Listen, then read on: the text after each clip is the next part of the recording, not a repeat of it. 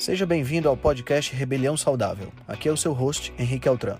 Esse podcast é o resultado da minha busca por uma maneira crítica de pensar, analisar fatos e nunca, nunca mesmo se conformar com o senso comum. Aqui você irá encontrar questionamentos, ceticismo inteligente, análise crítica e conhecimento. Tudo isso regado com muita leveza e bom humor. Irei entrevistar personalidades de diversas áreas para um bate-papo com uma troca franca de ideias. Prometo a você que sempre pensarei fora da caixa para levar informações relevantes, de aplicabilidade imediata, além de muita inspiração. Junte-se a nós. Ser saudável é a melhor maneira de se rebelar contra o sistema.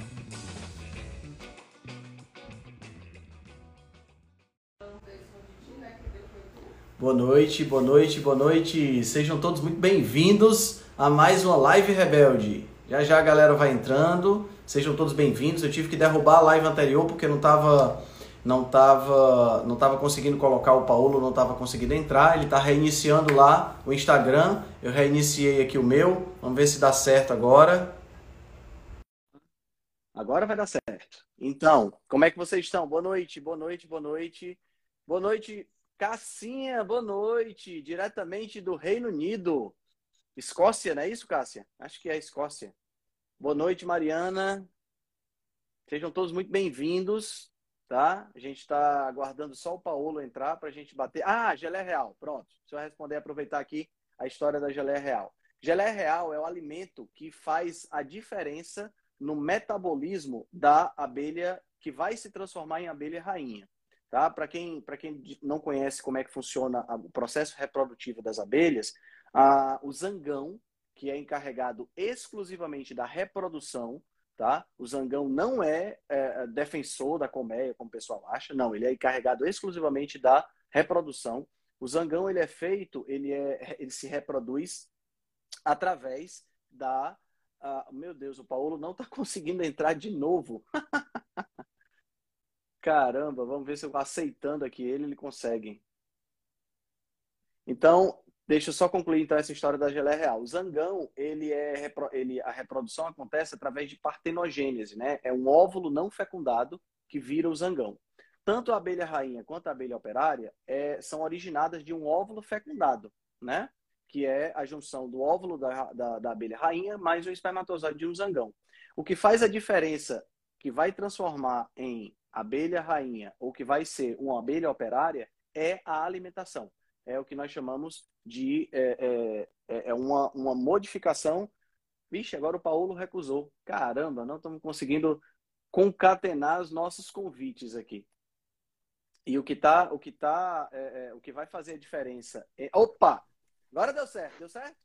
Enfim, tá travando tudo. Caramba, essa, essa live tinha que sair, né, meu amigo? Boa noite. Né, Mas exatamente, é mais um problema da mudança, que a internet daqui ainda não foi instalada. Tô no 4G, ah, aí deu tá, uma travada aqui. Entendi.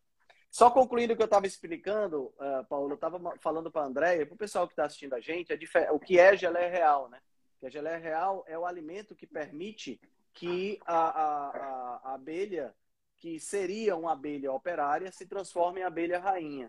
Né? Então, é, é, muitas vezes a galera vende aqueles saquinhos desse tamanhozinho assim, dentro de uma caixa, né? vários saquinhos diferentes, dizendo que é gelé real. Na realidade, ali não tem gelé real, porque é um alimento específico para abelha rainha, produzido em pequeníssimas quantidades dentro da colmeia. Extremamente nutritivo, causa a transformação da abelha operária em abelha rainha, para você ter uma ideia, uma transformação epigenética.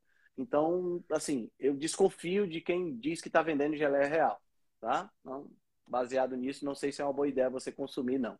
Vamos lá, doutor Paulo, seja bem-vindo, meu querido. Muito obrigado, obrigado, por ter aceitado o convite. Finalmente a gente conseguiu, né? A gente tinha marcado no mês passado, mas aí você estava de mudança. Sim, sim. Né? Que bom que você conseguiu concluir a mudança também. Tá de casa sim, nova. Sim, sim, Tô, tô de casa ah, nova. Ainda tá arrumando tudo aqui, tá uma bagunça, tanto é que eu tô sumido do Instagram porque eu tô sem tempo para nada. Eu mas aos pouquinhos voltando. Tá certo, tá certo. E o mais importante é que você está de casa nova, casa grande o suficiente para receber eu e a Gabi quando a gente for no Rio de Janeiro. Vou logo avisando. Oh. Eu sou eu sou entrão mesmo. Vou logo. Combinado. Já pensou, já pensou uma live ao vivo, nós três, né? É, Gabi cozinhando e você também, já pensou? Oxe! Vai dar bom. Vai dar bom, não vai? Ó, ela tá aqui, ó. Oi, Gabi! Beijo! Show de bola. Amor, será que essa, essa luz vai queimar hoje? Hoje tá incrível. É, tá... Então vamos lá. Eu até pensei que fosse aqui travando. Não, não, não. Foi a luz aqui que deu um tilt aqui. Meu amigo, se apresente um pouquinho para o pessoal, fale um pouquinho como é que você chegou na, na oftalmologia, né? De onde é que você está, onde é que você está falando. Vamos lá, fala um pouquinho. Tá, vamos lá. Pessoal, Paulo, como ele apresentou, eu sou do Rio de Janeiro, tá? Eu sou médico, me formei na Universidade Federal Fluminense, né, em Niterói, no caso, em 2010. E me formei logo em seguida fui para a residência de oftalmologia. Fui uma por influência, tá? Meu pai, eu gostava. Eu entrei na faculdade de medicina pensando nisso. E fiquei, eu atuo até hoje como oftalmologista é, geral, né? Questão de como fosse um clínico geral, mas de oftalmologia, né? Eu, eu fiquei muito na área também, pela área um pouco da retina, e hoje eu trabalho também muito com é, prematuridade, bebês prematuros, é, primeira avaliação de bebês já tem UTIs. Hoje mesmo à tarde estava em uma, né? E é, é uma área meio diferente que pessoas geralmente não, não é, têm noção. Bem, bem, bem interessante. Bem interessante é, mesmo. É, caí de paraquedas lá e gostei. Legal. Essa é a minha legal. história. É.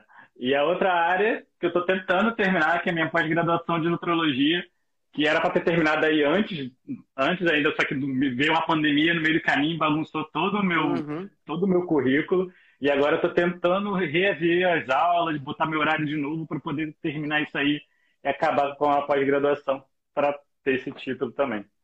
Entendi, entendi. Legal que você vai, é, vai ser um nutrólogo carnívoro, né? Vai ser interessante. É. vai, ser, vai ser, no mínimo, inusitado, vamos dizer assim. Cara, já, já era. Foi, já era, né? É, na minha turma, a gente, tinha um grupinho da, que tinha um outro carnívoro na minha turma, né? Uhum. Certo carnívoro e uma, e uma, uma outra amiga, nossa amiga, que os três eram de Niterói, morava em Niterói. Então, na hora da volta, ela voltava, voltávamos juntos e a gente foi conversando com ela. Ela mesma foi uma história bem legal, porque ela acabou aderindo a low carb e melhorou demais o diabetes dela, né? De diminuir todos os remédios, tal, de se sentir melhor. E viramos os aliens da nutrologia, né? A gente era os aliens da turma, porque eram totalmente fora do padrão da nossa turma né, é, de início, geralmente até me olhavam assim, muito atravessado, quando até eles perceberam que eu tinha algum certo conteúdo, mas mesmo assim continuava sendo Alien. E foi, é, foi bem engraçado. Eu comecei a ficar muito. Você sabe como é que é isso, mas comecei a ficar muito quieto para as aulas terminarem mais rápido. Exatamente. Cara, eu tô contando. Você sabe que eu tô contando os dias, né? Eu me formo agora no final do, no final do ano. Eu tô fazendo, nesse exato momento, eu tô fazendo o último estágio que é obrigatório para poder me formar, uhum. né? Que é o estágio de nutrição clínica. E faltam dois dias para eu concluir o estágio. E é assim, cara, cada dia que passa, sabe, sabe? É, é, é, é, nos filmes em inglês é assim, D minus two, né? Então eu tô exatamente assim, eu tô D, dia D menos dois dias, só o que falta. E assim, Imagina. Fico caladinho, cumprindo tudo que tem que dizer, passando dieta com aveia para os diabéticos, sabe? Fazendo tudo bonitinho. Sei, também é que eu passei meio que minha pós tem uma prática e tive que, de vez em quando, falar para comer pão, pão integral, essas coisas, eu tive que fazer isso. Não, isso aí. Mas conforme isso aí, isso o curso foi passando, é, o curso foi passando, acabei tendo contato com os professores que foram um pouco mais abertos, percebiam que eu tinha um certo embasamento e deixavam. Tipo, ele ah, não legal, tomava para eles, mas deixavam eu praticamente sozinho na sala com uma outra amiga, a gente conseguia conduzir, a gente conseguiu fazer um, um equilíbrio aí entre as duas coisas no meio do caminho. Só que aí bagunçou ah, tudo legal, de novo. Que legal, que legal. Eu encontrei bons professores ao longo da, ao longo da faculdade também, professores que me encorajaram né, a estudar, a continuar o trabalho que a gente vem fazendo e tudo mais. Mas assim, infelizmente é a minoria, né? A maioria. É minoria. Eu não sei como é, eu não sei como é na sua especialização, mas na graduação a maioria é muito rasa, a maioria é, são professores que estão ali só para cumprir tabela realmente. E, e ah, assim, ah, para mim o mais importante é pegar meu CRN, né? E a partir daí eu poder poder fazer o que tem que ser feito. Né? E, e, trabalhar com as evidências, né? Que é o mais importante. Até uma coisa que eu achei muito legal, que a finalização do curso foi cada um apresentando uma palestra. E E, e teve até uma parte sobre dieta vegana, e, e sabendo do que eu sou, me abriram espaço para falar da dieta carnívora. Eu apresentei. Ah, que legal. E foi bem legal. E eu apresentei não de uma forma que às vezes as pessoas acham que é a solução. Eu apresentei, olha só, é mais uma opção aí para vocês saberem. Vai chegar, de repente, um paciente que necessita desse tipo de dieta. Que foi até assim que eu cheguei na dieta carnívora. Eu fui pesquisando, né, e testando em mim e acabei ficando nela. Pois é, eu queria saber exatamente isso. Como foi que você chegou? O que foi que te motivou a chegar na dieta carnívora? Você tinha algum problema de saúde que de repente você queria resolver? Não, ou foi só investigando não. mesmo? Foi, é que é o seguinte, a... quando eu estava final já da residência, tinha uns 26, 27 anos, eu estava acima do peso, eu não percebia muito bem isso, mas eu estava acima do peso, e eu comecei a fazer exames laboratoriais que não tinha feito, não fazia muito tempo, né? Residente esquece, esquece de si mesmo. Aí eu tenho uma família, histórias de doenças cardiovasculares mesmo, é, de colesterol alto mesmo na família, então já estava acima, minha glicose estava já acima, não tinha, eu não lembro todos os parâmetros, mas eu lembro que eu me assustou um pouco os exames. E logo em seguida que eu vi os exames, eu, eu viajei para ver a minha família que é do interior do Rio, e meu tio que tem um barrigão assim enorme, aqueles, não é nem mole, aquela barriga dura mesmo, né? Uhum. Bateu na minha barriga e falou assim: aí, tá entrando pra família. Gostei. Hum, velho! Cara, eu fico imaginando a, a, a, o seu estado quando você recebeu essa, esse elogio, entre aspas. Putz, velho. Ele falou com todo carinho, por incrível que pareça. Ele falou mesmo, eu tenho certeza disso. Mas em mim bateu de outro jeito, né? Dia seguinte, fui atrás de nutricionista, academia, assim foi. Aí no primeiro nutricionista, é, eu não gostei muito, foi aquela coisa meio de gaveta mesmo, meio padrão. Né? Eu não consegui ter um, uma ligação com ele. Aí até consegui, eu segui por um tempo, né, tem uma certa disciplina, eu consegui fazer isso. Só que eu queria uma continuação e com ele eu não, tava, eu não queria voltar nele. Aí eu já comecei a emagrecer já um pouco nessa época, mesmo na dieta estava hipocalórico mesmo e tal, eu estava bem adaptado. Que como meu pai fez quatro pontes de safena quando ele tinha 42 anos, 41, 42 anos, Caramba. meu pai é magro igual você, assim, magrinho. Mais magro, só tem menos massa muscular. Mas meu pai é assim. Tá, ele fez quatro pontes de safena. É. Aí ele, eu, eu já tinha uma dieta meio low fat desde então, tinha 13, 14 anos. Entendi. É, então eu estava acostumado com o paladar low fat. Então para mim não estava muito difícil, não.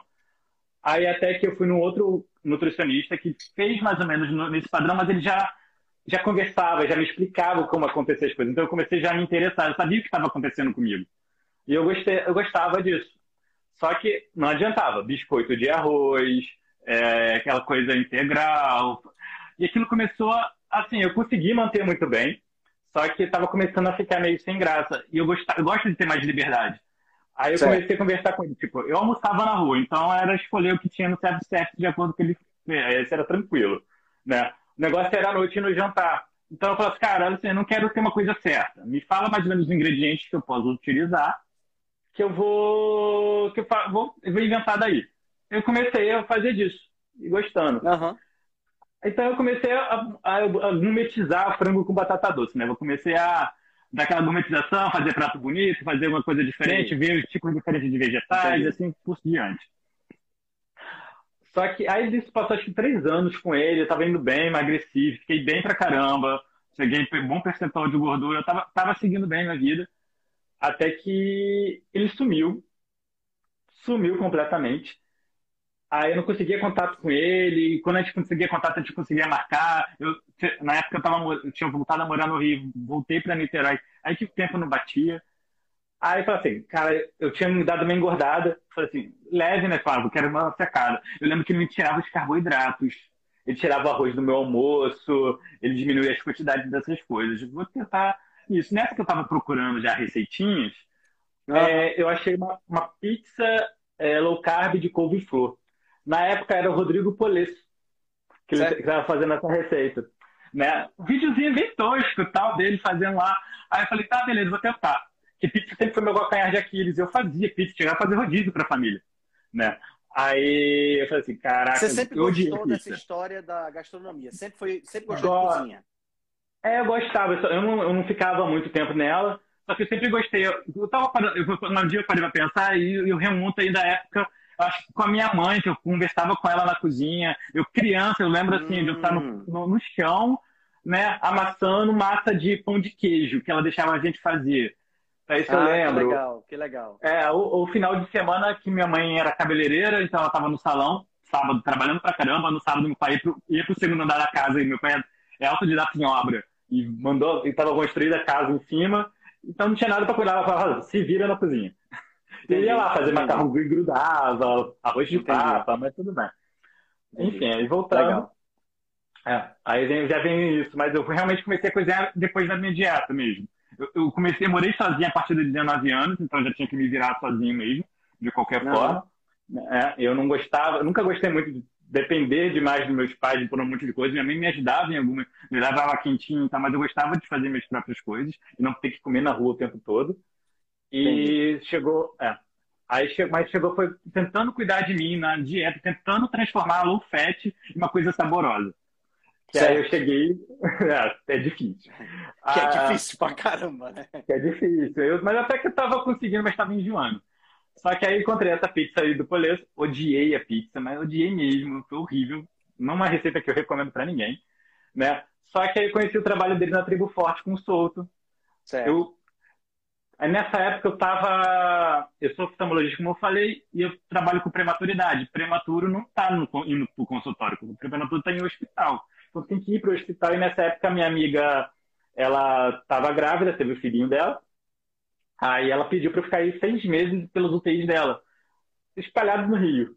Então vamos embora, de carro para lá, era o dia inteiro de carro para lá e para cá. Então dá-lhe podcast.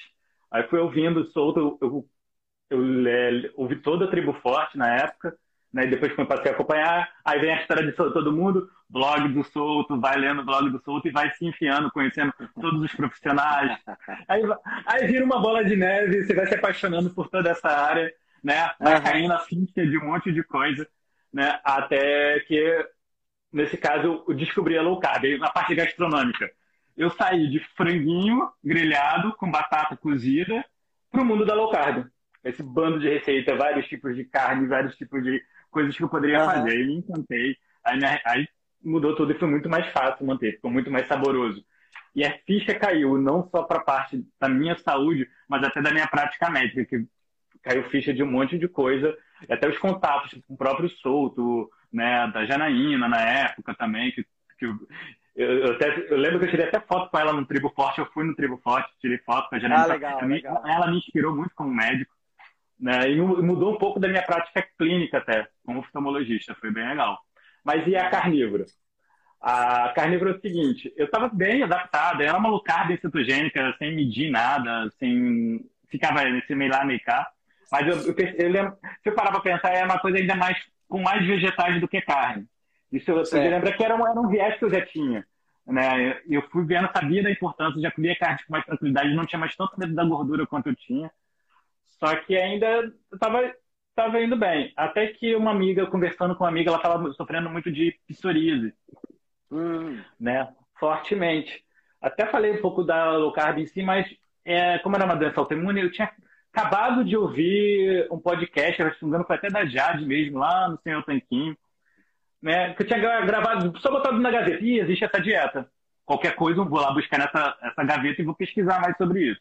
Certo. Aí eu lembrei, eu comentei com ela, olha só, tem uma dieta aí que parece que é muito bom para doenças a, a, a autoimunes e tal. Você já está fazendo uma coisa mais low carb e tal, pelo menos é o que parecia.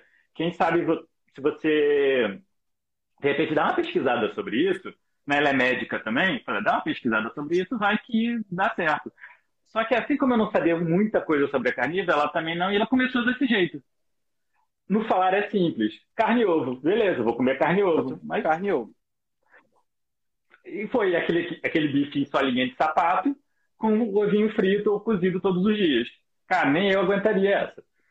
Né? Ela não dá terei muita necessidade. Aí ela, ela odiou, acho que não durou nem duas semanas, e eu não sabia como guiá-la. Falei, caraca, eu não sei, eu fiquei frustrado porque eu não sabia guiá-la. Se fosse Entendi. um cara cetogênico, saberia, né, que já estava vencendo já uns dois anos, por aí. Aí eu falei, caramba, vai uma coisa, eu vou testar comigo mesmo. Vou ver como é que é isso. Porque eu, eu tentando pelo menos um mês, eu vou me obrigar a estudar sobre ela para ver como é a realidade também, como é que é na cozinha isso, né? Uhum. Eu achava que eu ia odiar. Assim, como assim? Vou parar de cozinhar, eu e minha cozinha, que eu tô já, já tava postando algumas coisas no Instagram, essas coisas. Eu achei, ah, não vai dar certo não. Mas vamos embora, vou tentar. Aí eu comecei, eu comecei a ver o mundo da carne em si, né? Então, ou seja, eu cheguei na carnívora mais por um aprendizado, por querer aprender mais, até para minha prática mesmo, o clínica, se eu fosse necessário um dia, alguma coisa, por curiosidade científica. E só que eu me adaptei tão bem a ela, eu achei prático demais. Para minha vida de médico, então, ficou muito prático. Eu, eu chegar do trabalho, só tiro a carne da geladeira, vou tomar meu banho, volto, coloco na airfryer, coloco na frigideira e acabou. Não tem que ficar Entendi. fazendo vegetal, lavando é, vegetal. A praticidade é, é e, e, assim, a praticidade e não, não há desperdício, né, é, Paulo? Que é um, uma das coisas que eu acho mais incrível é que no que tange a desperdício, a maior parte do desperdício é de origem vegetal. Se a gente parar é. para pensar, né? Eu fiz um estágio ah, em Wuhan, né? Agora a, a, terminei há um mês atrás mais ou menos, e era incrível. A gente só via desperdício de vegetais, a gente via desperdício de carne. Não, não desperdiça, simplesmente se aproveita tudo mesmo, né? Sim, sim. É, foi uma das coisas também. Eu estragava, eu acabava, como eu comia muito vegetais, eu gostava, eu era conhecido por isso. E até comia alface sem molho. O meu namorado chegava olhando assim, olhava para mim, eu lavando alface e já comendo. Aí ele. E ele é carnívoro bizarramente. Quando eu falei, vamos ser carnívoro, ele. Ah, ontem. Ontem, tô todo. Onde é que é assim? Eu obrigava ele a comer vegetal. Caramba, coitado dele. É. Aí ele comia rapidinho vegetal e depois ele saborear a carnezinha. Era muito Entendi. engraçado. Ah, então, Aí, então, em termos eu estragava muita coisa. Foi ótimo, né? Foi uma união perfeita, perfeito. Né? Perfeito, perfeito. Aí eu lembro que eu, eu, estragava muito vegetal. Eu, como médico, então, às vezes não dava tempo de preparar. Então eu já estragava na própria geladeira, algo do gênero não dava. E a carne é mais fácil eu, eu lidar com isso, congelamento, descongelamento, se for o caso. Compra na, na quantidade necessária e vai se organizando. Entendeu? Entendi. Mas é muito, muito Entendi. mais fácil. Tem como deixar pronto um monte de coisa. Tenho hoje mesmo, um dia bem cheio. Meu almoço e meu jantar foi a mesma coisa, foi pernil de porco. Só que eu fiz ontem na pressão para hoje, fiz um cozimento lento hoje de manhã, levei para o trabalho, guardei na geladeira, já tem meu jantar pronto. Para mim, para meu namorado, tá tudo certo aqui. Beleza, é prático. Beleza. Cara, eu achei Demais. muito legal essa, essa uma coisa que você falou, que é essa sua origem dentro da gastronomia, né? Porque a gente sabe que a gastronomia ela tem muito dessa coisa da, da, da emoção, né? A comida uhum. bem afetiva. Eu achei muito legal essa origem que você tem dentro da gastronomia, que você tem aí essa lembrança da sua mãe, de você mexendo lá do pão de queijo, né? Sim, isso eu, isso eu acho isso. que é uma coisa, é uma coisa ver muito meu, legal. Ver meu pai cozinhando, tá? Eu tenho a minha imagem masculina cozinhando, sem preconceito algum, entendeu? De meu pai lá uhum. cozinhando para minha mãe mesmo, fazendo aí é aquela parte mais especial de, de cozinhar algo especial. É minha mãe fazia mais comida do dia a dia, de vez em quando sim fazia alguma coisa especial, mas quando meu pai cozinhava, era uma coisa especial para a gente. Era o mousse de maracujá dele, era algum tipo de prato que ele fazia, algum tipo de Aquelas carne. receitas que marcam, né? Sim, sim, é o mousse de maracujá dele. É a única coisa que eu lembro assim, fácil. Era o mousse que ele adorava fazer. Ficava batendo minutos e minutos no liquidificador. Tinha um jeito dele. que eu lembro. Entendi. E como, Mas, foi, aí, como foi desenvolver essas receitas, cara? Porque eu, é assim, você, você saiu de uma, de uma, de uma situação é, low fat, né? Que de, tentava aí fazer o seu franguinho grelhado com batatas e tal. E você saiu para um mundo onde só existe carnes, né? É, é, eu não sei, eu não sei que grau, eu não sei o grau de, de, de, restrição que você usa na sua culinária em relação a vegetais. Se você ainda coloca mais tempero, se você de vez em quando tem aí algumas ah, coisas sim. vegetais que você usa, fala um pouquinho sobre isso. Você você você tá. segue uma linha bem assim carne, água e sal ou você dá uma. Não, não, eu não preciso. Variada? Que bom que eu não preciso. É, agradeço que eu não preciso dessa restrição.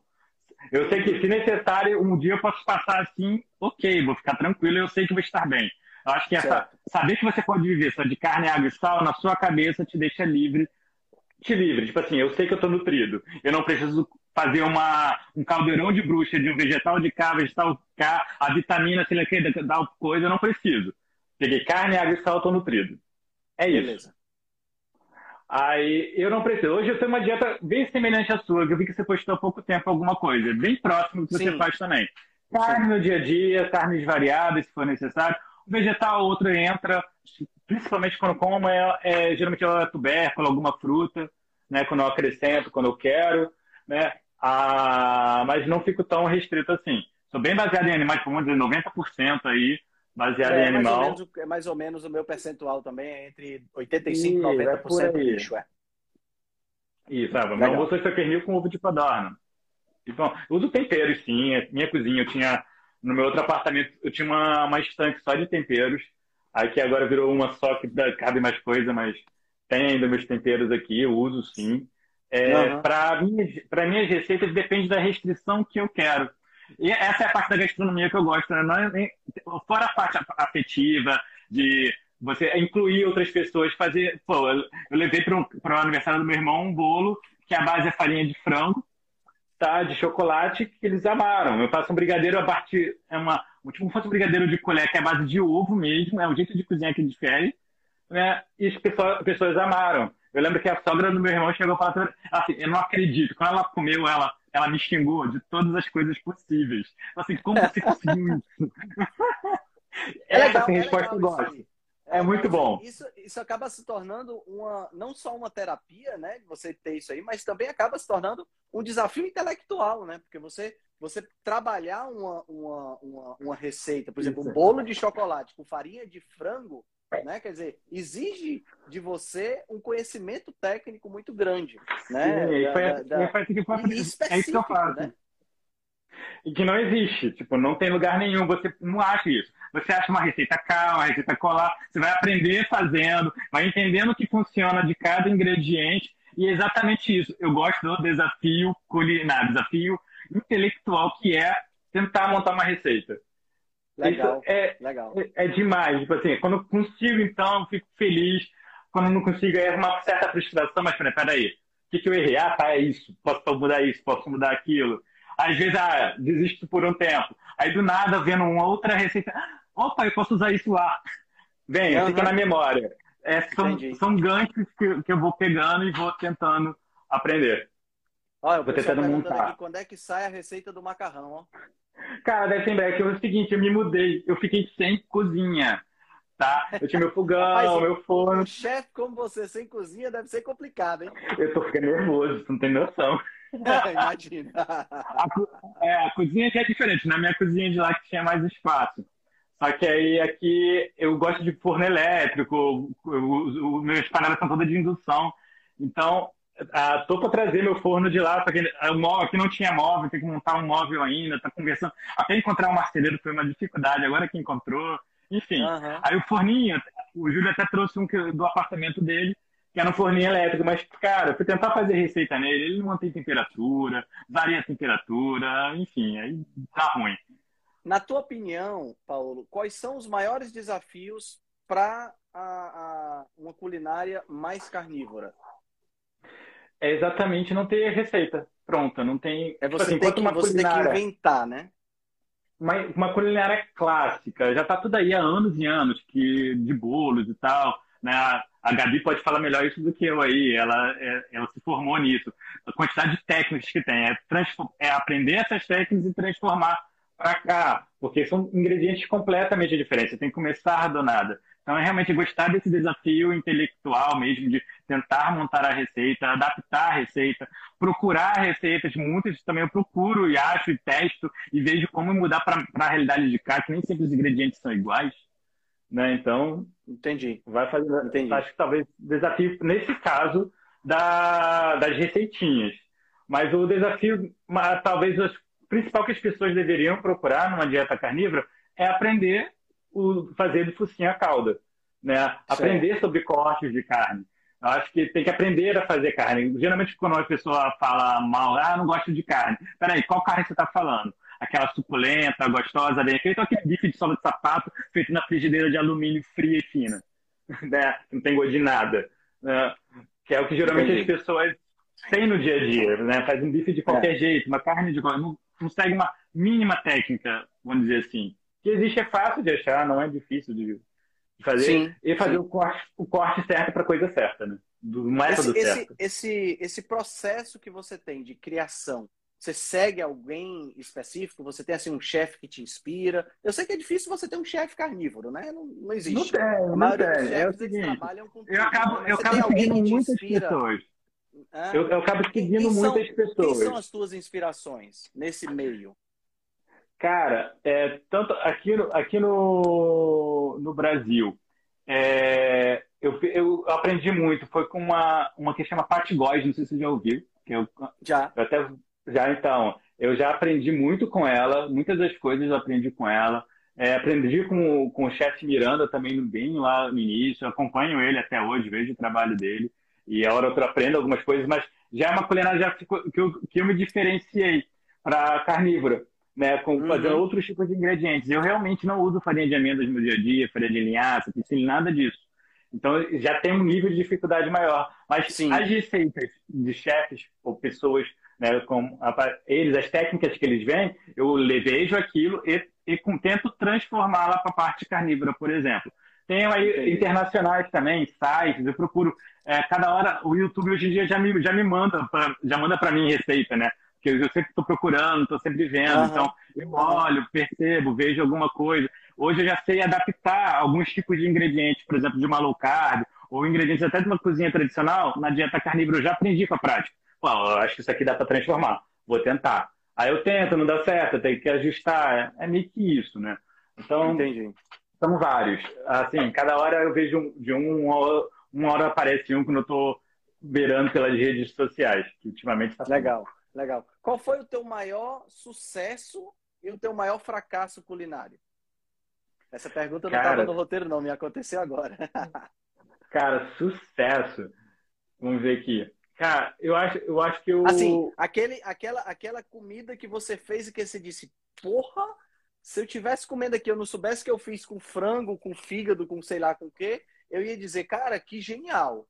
E o fracasso foi aquele que você tentou adaptar e não deu certo ainda, né? Porque eu sei que você não, não desiste. Vamos lá. Que é até difícil as pessoas a fazerem. O que me impressionou, eu vou tentando, eu tô lembrando aqui, mas o que me impressionou, por exemplo, foi esse brigadeiro de colher, que é a base de ovo e whey protein. Tem no meu Instagram. Muita gente acaba não fazendo com medo, porque realmente nem eu esperava. Eu achei que ia dar muito ruim. Ia dar tu muito ruim. tu sabe que eu tô, nesse exato momento agora, eu tô com um problema sério, né? Porque a Gabi tá na cozinha, fazendo a comida que tá cheirando pra caramba, uh. e eu tô aqui conversando contigo, né? É, é, é. Valeu, hein, amor? eu já vim já com a janta na barriga. Falar de comida não dá certo. É. Cara, esse brigadeiro de colher ficou assim um negócio muito, muito, muito bom mesmo. Foi um. É, assim, um... se, eu não, se eu não falar para você, você não sabe o que é ovo. Como eu falei, a sogra, a sogra lá do meu irmão, ela não acreditava. Lê o brigadeiro só com doce de leite. Tipo, leite condensado. Leite condensado. Aí, aí, é, aí eu fui lá e levei pra ela. Quando ela comeu junto, ela, como eu falei, ela me xingou de todas as letras possíveis. Ela é aquela assim, adora açúcar mesmo, ela gosta de doce pra caramba e ela ficou impressionada. Tanto com a textura em si quanto com o sabor, que eu consegui alcançar. Eu mesmo não esperava isso. Não esperava, né? né? Legal. Agora, que deu e ruim. E o, fra... e o fracasso que deu ruim? Caraca, qual? Eu vou tentar lembrar. Assim. Eu, vou, eu vou esquecendo dos fracassos para não ficar na cabeça. que deu muito ruim, velho. Enquanto ah, você pensa, enquanto você rim. pensa, enquanto rim. você pensa aí, rim foi nossa, não, não consegui. Não, não consegui. Não deu. Eu já tentei duas vezes e não deu certo. Aí só que eu, eu, eu, só que tentei encontrar de novo para poder tentar fazer novamente. Que eu achei até que fosse o rim que eu comprei, não sei que foi até o mesmo. Só que não deu certo de jeito nenhum. Como, não consegui comer. Não dá. Eu provo de tudo. Qualquer coisa que eu não gosto, vou provar em outro lugar, eu provo de novo para dar uma olhada, para ver como é que é. Mas rim eu não consegui. Agora o próximo desafio é pulmão, que eu encontrei pulmão e comprei. Ah, legal, legal. Bom, com relação ao rim, cara, depois você fala com a Gabi, porque ela fez uma vez para mim e ficou super gostoso, viu? Então, você não fez uma cara troca... muito boa, não. Já uma cara, eu vi. Não, bom sim. Eu só não gostei do cheiro quando tá fazendo. Parece, ah, tá, parece, né? É, parece um negócio, né? Tem um, um, cheiro, um cheiro assim meio de urina que fica no ar, entendeu? Mas o sabor dele eu gostei, eu gostei. Ele tem uma então. textura muito parecida com o fígado, mas é, ele é um pouco mais granular, sabe? Eu nunca comi ah, pulmão. Pulmão eu nunca comi. Também nunca comi. Aí eu achei, falei, ah, vou comprar. Tava congelado, falei, ah, vou deixar lá congelado. Uma hora eu vou dar uma pesquisada, as minhas pesquisadas, e depois eu faço alguma hora. Pra ver como uhum. é que é. E bem barato, parece que era 6 reais o quilo. É, essa é a grande vantagem, né? Essa é uma das perguntas que está mais lá na frente do nosso papo, mas eu acho que você falou lá de pulmão e de rim. Vísceras é uma relação de amor e ódio, né? Porque é, é, é, o sabor delas é muito diferente do sabor da carne mesmo, né? Da carne. Sim. Você pegar, por exemplo, uma picanha, um filé, um, um, corte desses, esses cortes novos, diferentes, né? Ribeye, né? Esses, essas classes, né? É porque antigamente você tinha o quê? Antigamente você tinha alcatra, você tinha patinho, você tinha acém, cupim, e aí picanha, que era filé e picanha. Aí começou a chegar ribeye, aí agora tem coração de não sei da onde, bombom da alcatra. é o mesmo corte, é o mesmo corte com jeito diferente. Só isso. Exato, aí começou a ter... O próprio contrafilé tem vários cortes diferentes. Exato, começou a ter essas novidades, né? E aí, e aí é engraçado como o corte influencia no sabor da carne, né? Sim. Bastante. Eu, eu, acho isso, eu acho isso, eu acho essa técnica uma técnica muito legal. Eu ainda quero, é uma das minhas, da, das minhas vontades ainda, é ir numa fazenda que faz esse tipo de, de, de abate e, e, conhecer os cortes e ver o cara tirando lá e fazer todo o processo. Eu fiz, eu vi isso numa escala industrial quando eu era muito novo, tinha, sei lá, 12 para 13 anos de idade. Na época existia um frigorífico unificado aqui em Fortaleza e eu acabei indo. Mas assim, eu fui mais pra, pela parte biológica, para ver coração, para ver essas coisas, e acabei não, não, não vendo essa parte mais culinária. Mas eu tenho curiosidade de ver isso aí. Né? Agora, a, a, a, as vísceras têm essa característica, né, cara? O sabor delas é muito marcante, né? E, e que nós estamos acostumados. E a gente está acostumado, né? É, acho, que, acho que a questão é mais não estar acostumado. Porque não estamos mais habituados, perdemos o hábito de comer todas as vísceras e tal. Acho que era uma coisa muito mais comum lá na época das nossas avós, ou algo assim. Uhum. Foi perdendo porque perderam o prestígio, os outros foram ganhando. Era só mais, é mais fácil trabalhar uma carne, se transformar o sabor de uma carne, que tem um sabor mais neutro, vamos dizer assim. Você coloca um molho, modifica e tal. As vísceras já tem um sabor mais forte, tem que saber trabalhar, e depende.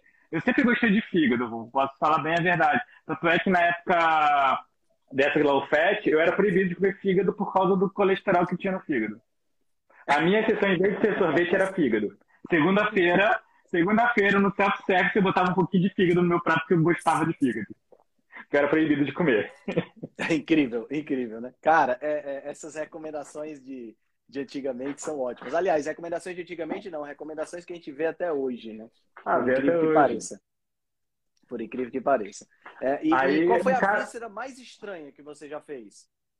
Você tentou não, assim, não deu certo, né? Não deu certo. Fígado.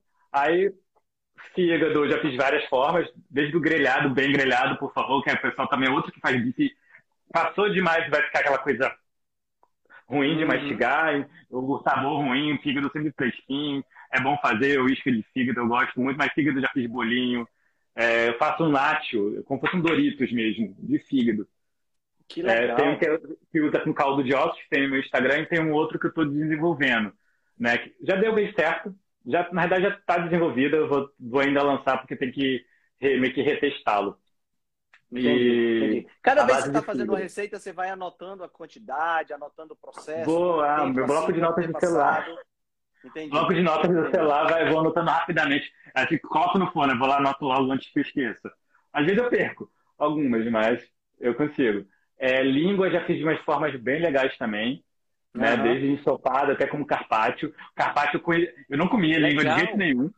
Eu não comia de jeito nenhum, até que lá em Espírito Santo, fui num restaurante, tinha carpaccio de língua de entrada no restaurante.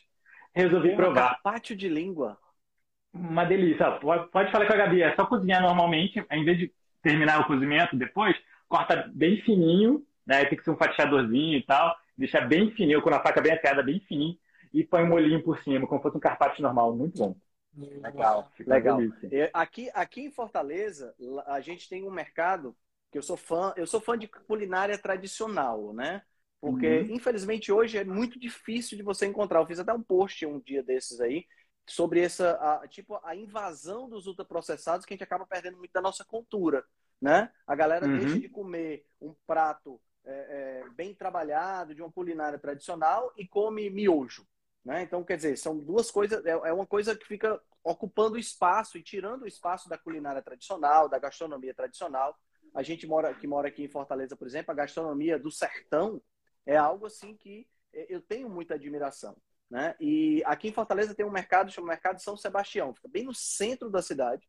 E lá tem, cara, lá quando você entra, eu, eu, eu, eu frequento esse mercado desde que eu era criança. Meu pai fazia algumas compras lá, ele me levava com 10, 8 anos de idade. Então quando você entra, a, a, a, aqueles, aquela, aquele, aquele conjunto de cheiro, sabe? De aroma de, de fruta, de verdura, de alho, sabe? E em alguns locais tem algumas coisas tradicionais, tipo fumo de rolo também. Então, é, um, é um, um, uma, uma carga, um perfume que, que, que é assim, inebriante. E lá eles têm um restaurante onde serve muito de culinária tradicional. E tem um cara lá chama Nem, o apelido dele é Nem.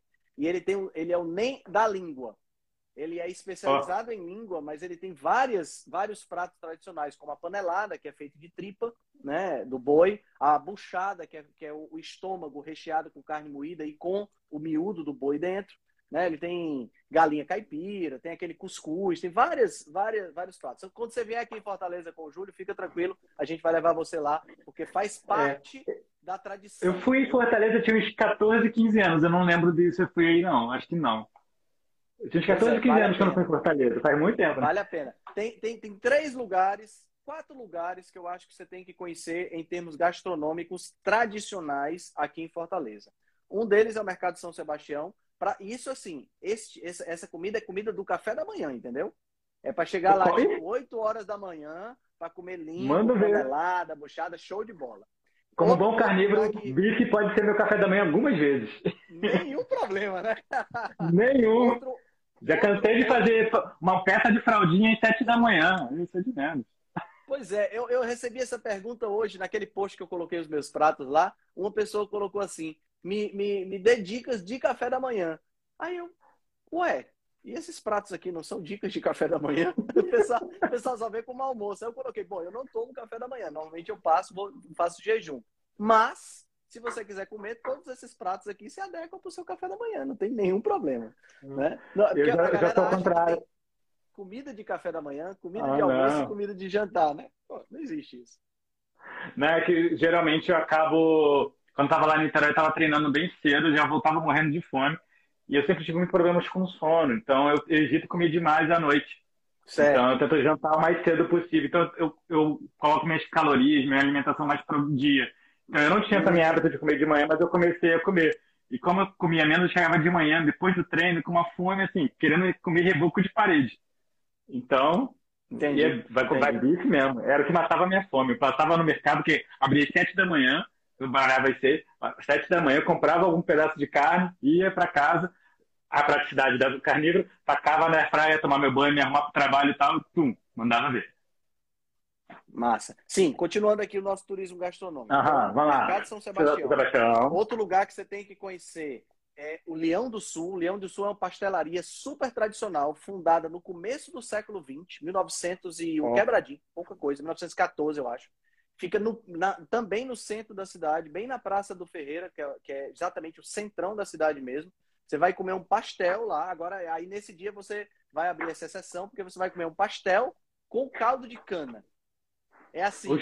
é, Como? Deve, deve ser uns 50 gramas de açúcar no caldo de cana, mais o pastel frito no óleo vegetal. Isso aí não tem dúvida. Mas, cara, vale a pena porque, porque, assim, primeiro porque a gente não faz esse tipo de coisa o tempo todo, mas vale a pena, cara, porque é uma região extremamente tradicional da cidade. Você vai comer numa cantina que é, sem sombra de dúvidas, a cantina mais antiga da cidade, cheio de retratos antigos de Fortaleza na prateleira, tá? É, é, é, muito legal. Então, assim, tradicional mesmo. Outro lugar que eu vou te levar. Eu concordo contigo. É... So, sobre essa não, concordo das exceções. Sim, eu tenho, é, eu vivo, eu sou um ser humano, não preciso ser, eu não sou um Exato. robô de ficar vivendo. Eu mantenho a maior parte do tempo uma boa dieta, né? Eu me mantenho bem, eu estou me sentindo bem, eu não tenho uma grande, eu, que bom, eu não tenho um grande problema com a saúde. Mas é fácil de eu manter desse jeito, eu posso fazer exceções. Esse final de semana eu viajei, fui para um hotel com o Júlio. O Júlio foi ganhar um prêmio lá, Júlio é arquiteto. Aí ah, a gente foi legal. lá para. É, ele é arquiteto, ele ganhou o prêmio, ficou entre os 100 mais do Brasil, ele é muito bom mesmo. Que massa! Aí ele. É, muito, muito massa. né, mais atuante, se não me engano, da revista Casa, se não me engano. É. Aí eu estava lá em Trancoso.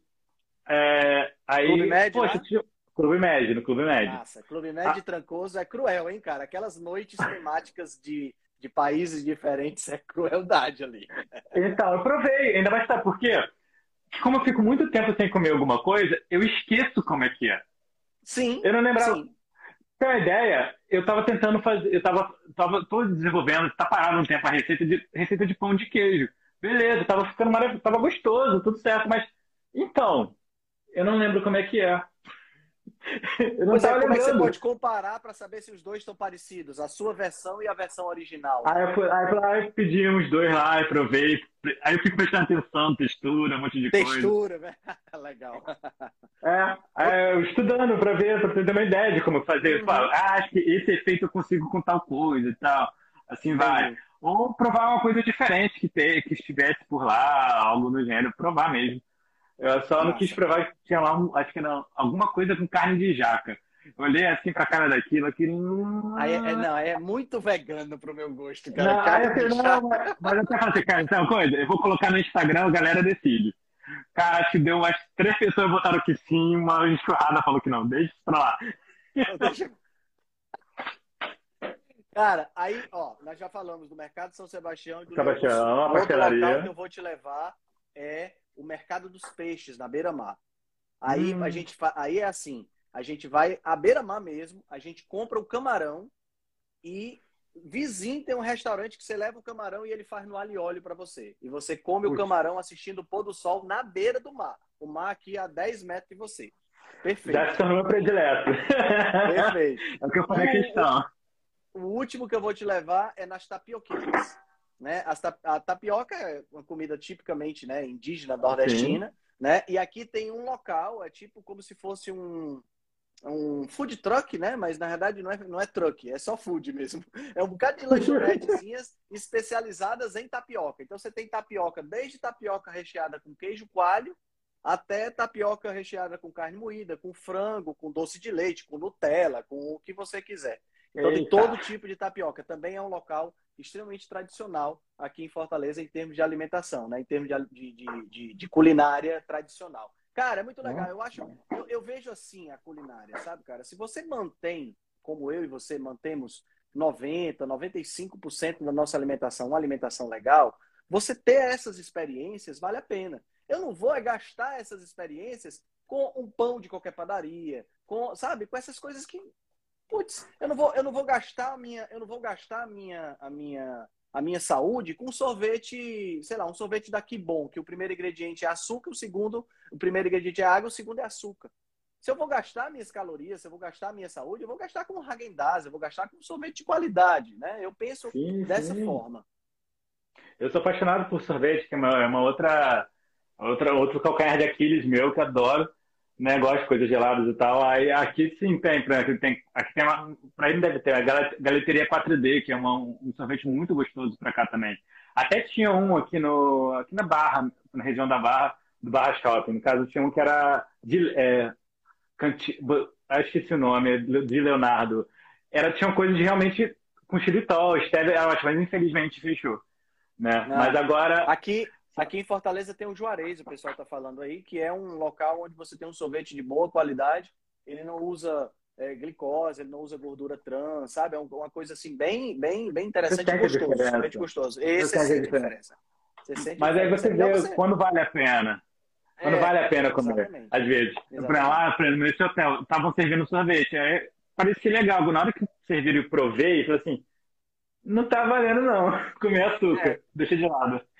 tive essa impressão, eu tive essa impressão quando eu fiz um cruzeiro e aí eu vi aqueles docinhos maravilhosos da sobremesa, eu disse, cara, esses docinhos devem estar deliciosos. Cara, quando você dá uma mordida, parece que você está mordendo uma margarina. Isso que aconteceu lá. Olha só, não é eu só reclamando não. Até o pessoal acostumado com doce, não tem nada a ver com dieta, nada disso. Tava exatamente reclamando disso. Tinha uns doces que eram lindos, assim, bonitos. Falei, É, cara, vou provar isso aqui pra ver né? como é que é. Poxa, provar, eu pegava, tá, eu pegava uma garfada gordura vegetal.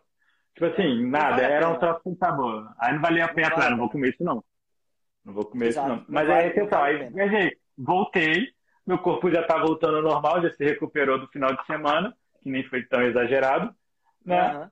Minha dieta normal, segunda, terça, quarta, tranquilo. É, Voltei exatamente. meu padrão. Por falar em dieta normal, qual é o corte de carne vermelha que você mais gosta, que você acha mais fácil de fazer? Exige Cara, menos cortes... técnica. É, os cortes do contrafilé. Cara, que aí vai desde o ancho ao chouriço, o contrafilé que é mais conhecido mesmo. Porque ele já tem uma boa quantidade de gordura, fica bom na airfryer, fica bom na frigideira, dá para fazer no forno grande, ele é uma peça grande. E acho que ele já tá a quantidadezinha aí certinho e saboroso. Não tem, no salzinho já tá. Já Entendi. fica ótimo sem, sem, sem muito. Mas assim, sem muito frufru. No caso, é mais fácil de fazer. Ter em casa, deixar pronto em bife. Eu, eu já fiz muito disso. É, deixar o. Eu pegar peça de ancho, cortar em bifões, embalar cada um com papel filme e deixar na geladeira. Chego em casa do trabalho, eu colocava do lado de fora da geladeira para ganhar a temperatura ambiente, que gelado não é legal de fazer o bife. Eu ia tomar meu banho e tal, chegar em casa, aí eu voltava para a cozinha, airfry ou, ou frigideira, e pronto, fazia, estava tudo certinho. Legal. E qual é o, o, corte que você acha mais complicado de fazer? Que precisa de mais preparo, que precisa de mais atenção, vamos dizer assim? Cara, ainda estou traumatizado com rim até hoje, mas.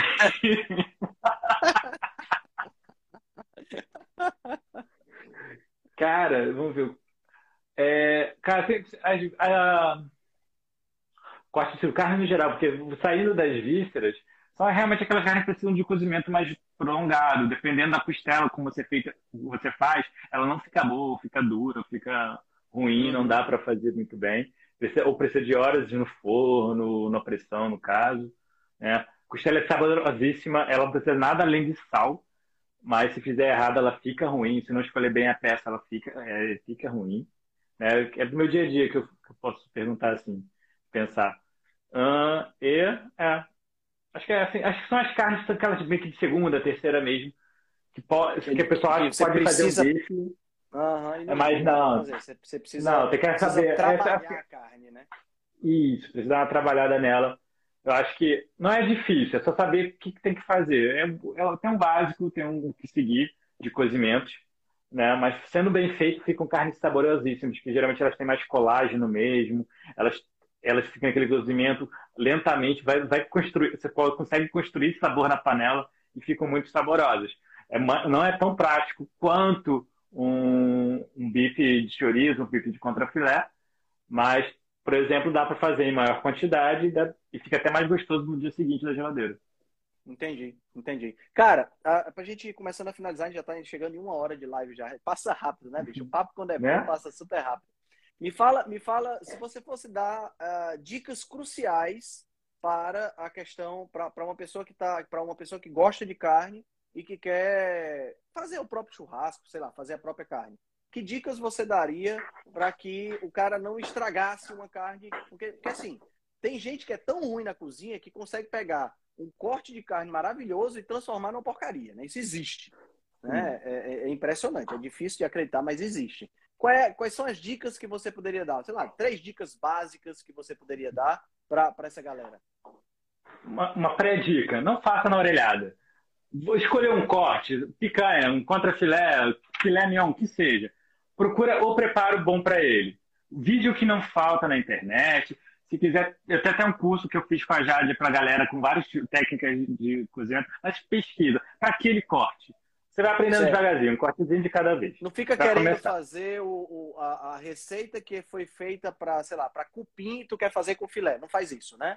Não, não, não. Nem, nem, e vice-versa. É, exatamente fazer, por exemplo, bife de cupim. Não dá, não rola. Não sendo aquele certo. mega boi especial e tal, vai ser péssimo. Carne normal, entendi. cupim não vai ficar legal na frigideira. Entendi, é. entendi. Aí, vamos lá. Um, é, é difícil você falar em cada Cara, pegando isso, ah, o mais fácil, né? O geral, que é para bife grelhado, que eu acho que é mais comum pro dia a dia. Um, é boa carne, né? De boa procedência, sempre. Né? Aquela procura carnes que venham com aquele selo da Anvisa de fiscalização. A carne brasileira é maravilhosa, né? Uma das melhores do mundo. A gente exporta. Então temos carnes com altíssima qualidade que você praticamente pode pegar e comer, que está seguro. Né? Daquele jeito mesmo. Verdade, então, verdade. E, e, manipule bem. Mãos limpas, utensílios limpos, que aí é a maior parte da contaminação. Né? Quando as pessoas não querem comer mal passada, tem medo de alguma contaminação, é na manipulação que é o problema, não do, do, do pacote. Se você se for ver tudo certinho, guardado, tudo certinho, bem acondicionado, armazenado, é na manipulação que é o problema. Outra, é uma boa panela. Tá? A panela Sério? de alumínio é fina, perde o calor muito rápido. O que mais queremos numa carne é aquela crostinha na carne, aquele douradinho hum. por fora da carne. Entendeu? Então, quanto bastante calor na, na deixa pré-aquecer uma boa panela. Então, seria uma mais barata, mais, mais difícil manutenção, é de ferro, né? Que ela é grossa, certo. ela mantém o calor. Ou uma, eu, por exemplo, que eu tenho em casa, que é de aço, é, de aço inox com fundo grosso. Né, é aquele fundo triplo, bem, né? É, aquele fundo triplo. Ele mantém bem o calor. Então, se esquenta bem. É, no meu Instagram até tem, acho que no, quando eu falo do bife ancho, tem uma receita lá que explico. Aquecer bem a panela. E uma técnica que é bem legal é você jogar a, umas gotículas de água em cima da panela. Quando você joga e a, a água, em vez de evaporar logo, ela forma umas bolinhas, umas bolinhas, fica passeando na panela e, e evapora. Geralmente está numa temperatura boa. Gordurinha, certo. carne lá e deixa quieto lá, mó tempão. Aí vai depender da carne, da grossura da carne que você colocou, né? Uhum. Deixa lá quietinha, dourou bem de um lado, aí já baixa até o fogo um pouco, já vira do outro e deixar a carne, né? aprender a grelhar bem, né? Ter uma boa panela e ver como é que realmente faz a técnica. Ficar explicando aqui por falar, acho que é mais difícil. Claro, claro. Quem quiser, pode lá no meu Instagram que tem, tem lá tem um destaque lá de carnes que dá, você vai encontrar bife ancho, que serve para contrafilé, serve para bife de picanha, é para vários tipos, até o jeito de ver mais ou menos o ponto. Eu, eu, eu, fico lá no meu Instagram, eu fico falando, você já conhece, eu fico falando um pouquinho de umas coisas para o pessoal aprender. Basta. E aí tem uma dieta melhor. Que, apesar de ser dieta carnívora, serve para dieta low carb, cetogênica, o que for. Perfeito, perfeito. Cara, para gente poder, a gente poder encerrar, você dá a sua mensagem final, você sabe que eu sou nerd de carteirinha, né? Adoro ler e para mim leitura é uhum. é fundamental. E, então é uma coisa que eu sempre pergunto no final de todas as minhas lives é uma dica de livro. Não precisa necessariamente ser da sua área ou sobre carne sim, ou sobre culinária. Sim. Um livro que marcou a sua a sua a sua vida, que você achou interessante, que você gostaria de, de de, de repente indicar para o pessoal? Vai ser relacionado à nutrição que mudou não só para mim, que você viu, como eu falei, teve uma, eu tive uma uma ideia que meu pai, eu desde 13, 14 anos no low fat, aquele medo de colesterol, de coração, essas coisas todas, de infarto. Então isso sempre rondou a minha vida, né? Aí a partir do momento lá que depois que eu tive o contato com o Tribo Forte, com o Solto, eu li o o Danina Tatchels, é o mito do colesterol. Gordura não, sem não medo. Gordura sem medo, isso, que eu sempre confundindo os livros. Gordura sem medo, porque não só pelo é, além de perder esse medo meu pessoal, né, me, me fez enxergar a medicina diferente. A, a, as coisas que tem por trás da medicina, o que eu não poderia ficar cego às diretrizes, cego a guidelines. Opa, caramba, olha quanta coisa é influenciada no meu meio da medicina. Os caras lá em cima. E aí eu fui lembrando das coisas, o que eu já vi na minha vida mesmo aquilo foi juntando, foi juntando as pecinhas e me fez sair, né? Ser um, um ponto fora da curva disso. De eu, não, de eu não conseguir aceitar mais qualquer coisa e procurar pesquisar outras fontes. Como eu falei, eu fiz a pós de nutrologia, é, ela é muito ampla. Nutrologia é, tem a, principalmente uma parte muito hospitalar. Né? Uhum. A parte médica é muito hospitalar, paciente internado, você tem essas coisas. E tem a parte ambulatorial que me interessava mais. Né? É, boa parte do que eu sei, que eu aprendi, foi fora de lá. Foi ótimo para ter contato com um monte de coisa, mas boa parte eu aprendi fora. E é exatamente isso. E eu vi o tempo todo as pessoas presas a, a diretrizes, a guidelines, a regrinhas, as coisas assim, sem tentar maravilhar, ver essas coisas que podem estar acontecendo por trás. E, eu, isso, e esse livro me fez ver, além da parte nutricional minha, meus medos, me fez ver a questão da medicina, a Legal. mudar a Legal. minha visão em relação ao de como eu o que vem, né, das informações que vêm para mim, para me atuar como médico. É, esse livro, esse livro também foi, foi muito importante para mim porque me, me colocou numa situação de pensar fora da caixa, entendeu? Ele me ampliou o horizonte. Ele disse, cara, tu tá pensando aqui restrito nesse quadradinho, quando tu tem um enorme é, é, é, conteúdo que você Esse pode sentido. começar a investigar, né? Então é muito legal, muito legal. Foi por Cara, aí. Eu quero, eu quero te agradecer demais esse papo, foi super legal. Deu para entender um pouco mais esse, essa tua, esse teu processo criativo e essa gastronomia que você faz. Galera que está assistindo a gente, dá um pulo no Instagram do Paolo, né? Depois vê o curso que ele fez com a, com a, com a Jade, vê o livro de receitas que está maravilhoso. é portal agora. Né? É, por, é, é portal, portal, né, agora. É, que é mais fácil até de acessar as receitas. Legal, legal demais. Paulo, muito obrigado pela tua participação, cara. Eu te agradeço demais por ter aceitado o convite. Ih, travou. Travou? Você tá me vendo? Tá escutando? Tá travando aqui essa imagem para mim. Ixi, a tua, a tua tá travando aqui Alô? também. Bom, então te agra... É, tá me vendo? Tá legal? Ixi. Alô? Travou de vez. Acho que é a tua internet que tá, que até tá, que tá travando. Ih, tá ruim mesmo.